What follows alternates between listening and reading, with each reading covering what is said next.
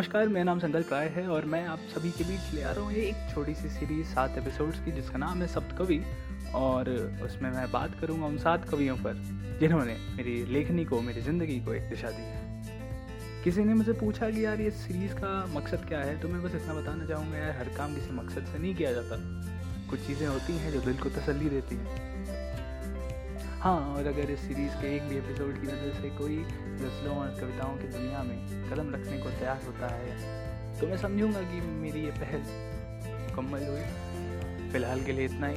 ज़्यादा बातें अभी नहीं करेंगे। बने रहिए मेरे साथ। पहला एपिसोड आएगा ट्वेंटी फोर्थ अप्रैल को। तब तक के लिए ख्याल रखें और सेफ़ रहें।